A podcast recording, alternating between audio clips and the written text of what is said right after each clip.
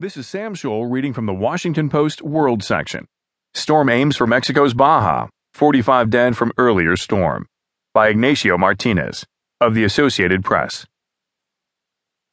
Tropical storm Javier pushed closer to the resort city of Cabo San Lucas on the tip of Mexico's Baja California peninsula on Monday, as the death toll from former Hurricane Earl rose to 45 in the country's eastern mountains.